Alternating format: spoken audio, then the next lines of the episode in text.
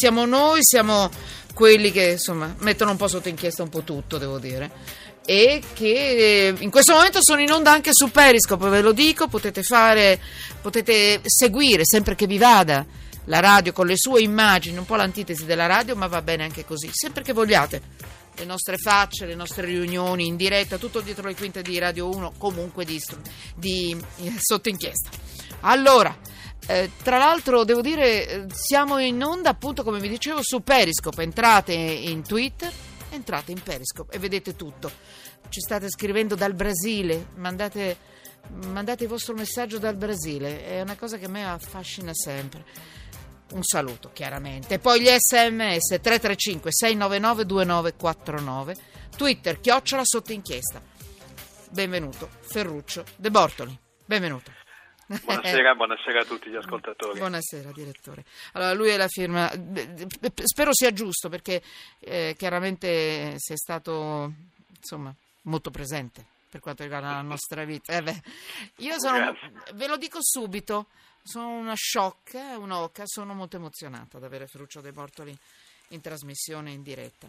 Lui firma oggi il Corriere della Sera, giornale in cui è stato, è stato, anche direttore, del quale è stato anche direttore per quasi 15 anni e come è stato direttore anche, così come è stato direttore del Sole 24 Ore. Quindi grazie di essere qui con noi, direttore. Allora, grazie a voi. Vorrei parlare di Alitalia. Sì. Perché? Perché ci sono problemi perché ci sono problemi che da qualche giorno noi leggiamo un po' su tutti i quotidiani. Crisi, così la viene chiamata, i sindacati fanno appello al governo, insomma so, c'è anche odore di licenziamenti. Allora, ehm, ci sono costi fuori controllo, insomma, forse siamo a un passo dal fallimento, ma ci spiegherà Ferruccio De Bortoli. Questa mattina, radio anch'io, il ministro Calenda ha rilasciato delle dichiarazioni. Eh, direttore, farei ascoltare anche questa, la voce del, di Carlo Calenda questa mattina, ripeto, a radio anch'io, pochi secondi nell'intervista che ha rilasciato a Zanchini questa mattina, perché parla di un'azienda le agenzie danno un titolo molto forte, l'azienda è stata gestita male, poi l'avete sentito poco fa proprio nel nostro GR1, dopodiché Ferruccio De Bortoli ci spiegherà se tutto questo è proprio così come sembra. Sentite. Alitalia oggi è un'azienda eh, totalmente privata eh, che eh, ha un problema molto significativo eh, di gestione. Ha incominciato a parlare di esuberi. Il governo l'ha eh, convocata, l'abbiamo convocata col ministro Del Rio e gli abbiamo detto la seguente cosa. Primo, non esiste che si parli di esuberi prima che si parla del piano dell'azienda. Allora, Ferruccio De Bortoli, qualcuno ha scritto ultimamente che mancano anche i soldi per il carburante. Eh, all'Italia una compagnia con i costi fuori controllo, abbiamo sentito, ora è è inevitabile un intervento pubblico, quindi soldi nostri, e forse anche licenziamenti. Come si è arrivata Ferruccio De Bortoli a questa so, situazione? Non so, Infatti anche eh, noi. Manuela, se se sarà necessario un intervento pubblico. Io quello che mi auguro è che non ci sia un'ulteriore dispersione di denaro pubblico, perché la crisi dell'Italia in tutti questi anni è stata pagata dal contribuente, dallo Stato. Eh e quindi eh, se è un'azienda privata, come dice giustamente Carlo Calenda, deve adeguare i propri costi alla, alle esigenze del mercato, deve spiegare per esempio perché le compagnie low cost, che peraltro sono state aiutate forse un po' troppo dalle regioni, dalle città per moltiplicare questi collegamenti che hanno avuto comunque un influsso positivo sul, sul turismo delle, delle, varie zone, perché queste compagnie low cost guadagnano in un mercato che peraltro non si restringe, cresce del 4% l'anno e l'Italia perde, cioè perde 2 milioni al giorno. Ovviamente eh, qui si tratterà di capire che, che, futuro ci può essere. Allora, il vettore Etihad che è di Abu Dhabi e non può andare oltre il 49% se l'Italia nel suo piano di ristrutturazione prevederà di essere, come noi ci auguriamo, ancora presente sul medio e lungo raggio, avrà bisogno di, di un partner europeo. Si è parlato per esempio di Lufthansa, però c'è un problema di costi, di efficienze di riempimento degli, degli aeromobili, soprattutto anche di tutta una serie diciamo, di rapporti sindacali che non sono paragonabili a quelli di altri vettori con cui all'Italia è in concorrenza. Si tratta semplicemente di fare un discorso di verità, di guardare in faccia al mercato, di fare un discorso ovviamente anche ai, ai sindacati, ma dove ha ragione Calenda? Non è solo una questione di costo del lavoro, non è solo una questione di costo del lavoro, perché immagino che l'occupazione abbia pagato anche tutte le scelte sbagliate di, tanti, di tante gestioni l'Italia ha avuto in media un amministratore delegato Perché che cosa si è sbagliato in questi anni? Cioè, e questi che hanno Beh, gestito esempio, male, sempre che sia vero, esempio, l'azienda questi... pagheranno poi per questo? Eh, non, arriva fuori l'anima questo, forcaiola. Questo, questo non, non lo so. Conosci, poi a un certo eh? momento, no, io credo mm. che, insomma, intanto l'equivoco è quello che... Eh, l'Italia si trasforma in una low cost ma deve essere competitiva con Ryanair e. EasyJet, ma non può pensare in una situazione di mercato del trasporto aereo che tra l'altro ha un eccesso di capacità produttiva di essere contemporaneamente competitiva nel low cost e poi di fare anche eh, collegamenti a, a lungo raggio eh, che ovviamente presuppongono investimenti e qualità di servizi. Diciamoci la verità, le eh. critiche di, Cal- di Calenda sono giustificate. È anche vero che questa gestione comunque ha migliorato la qualità di alcuni servizi, ha introdotto per esempio eh, alcuni collegamenti a lungo raggio Pechino-Seul che prima non esistevano, insomma. C'è tutto il tema degli errori del passato, non si potevano avere due hub, Malpensa e Fiumicino, l'hub di Alitalia è ovviamente l'hub nel senso del centro dove poi c'è lo scambio dei passeggeri, non può che essere Fiumicino. Paga ovviamente l'Alitalia anche tutta una serie di equivoci, per esempio l'equivoco tra Malpensa e Rinate.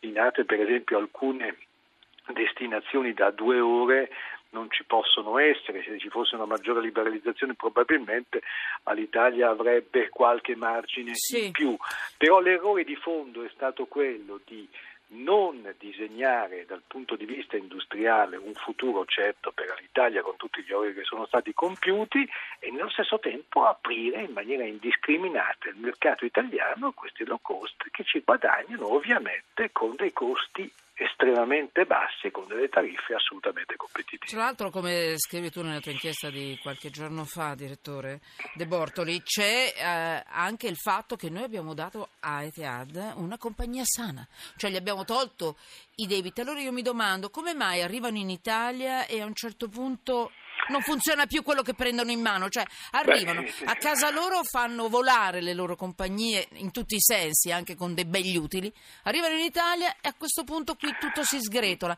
Ma siamo noi o c'è una, appena arrivano qui prendono il virus della mala gestione? Beh, intanto c'è una specificità italiana, eh. evidentemente è difficile gestire in Italia, mm. evidentemente mm come dobbiamo spiegarci perché noi nel trasporto aereo perdiamo e gli altri ci guadagnano, esatto. quindi evidentemente è un problema più nostro. Poi probabilmente Etihad ha forse gestito eh, all'Italia con la mano sinistra. Eh sì, perché Ryanair invece passa dal 30 al 40%. Parecchio, no, parecchio eh, eh, e sì, quindi sì. probabilmente si pensava, loro pensavano che mh, l'Italia garantisse quello che i tecnici chiamano filleraggio, cioè che alimentasse il, il, il lab certo, di Abu Dhabi, questo esatto. eh, non, non, è, non, è, avvenuto, probabilmente Mancanza... loro sono delusi eh, per questo, poi probabilmente loro lamentano e hanno qualche ragione che il fatto che comunque è sì un'azienda privata, ma che è entrata al 49%, perché non esatto. possa dire di più, perché è una compagnia Bene. europea, sulla base di tutta una serie di impegni eh, del governo, non, non, si sa se questi impegni siano stati più o meno mantenuti. Ecco. Certo, devo dire che anche questa crisi dall'Italia è stata rinviata nel tempo colpevolmente perché quello che non dice Calenda è che il governo precedente, ma che poi non era molto dissimile da quello attuale, ha chiesto all'Italia di non dire nulla prima del 4 del dicembre, 4. quindi sì, un po' di tempo un si è perso.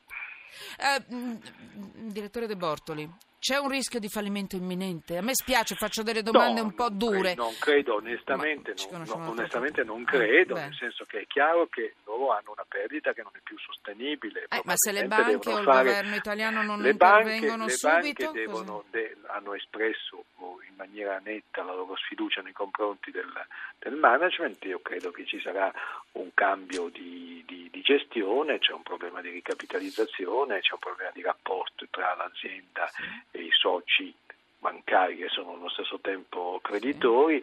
Io spero che questa volta eh, si guardi in faccia la realtà, ma la si guardi in faccia tutta e la si guardi eh, sì. in faccia a tutti e non si pensi che poi a un certo momento ci possa eh, essere ancora una via d'uscita, magari accumulando delle sì. perdite, perché in tutti questi anni abbiamo eh. accumulato perdite che poi sono state socializzate.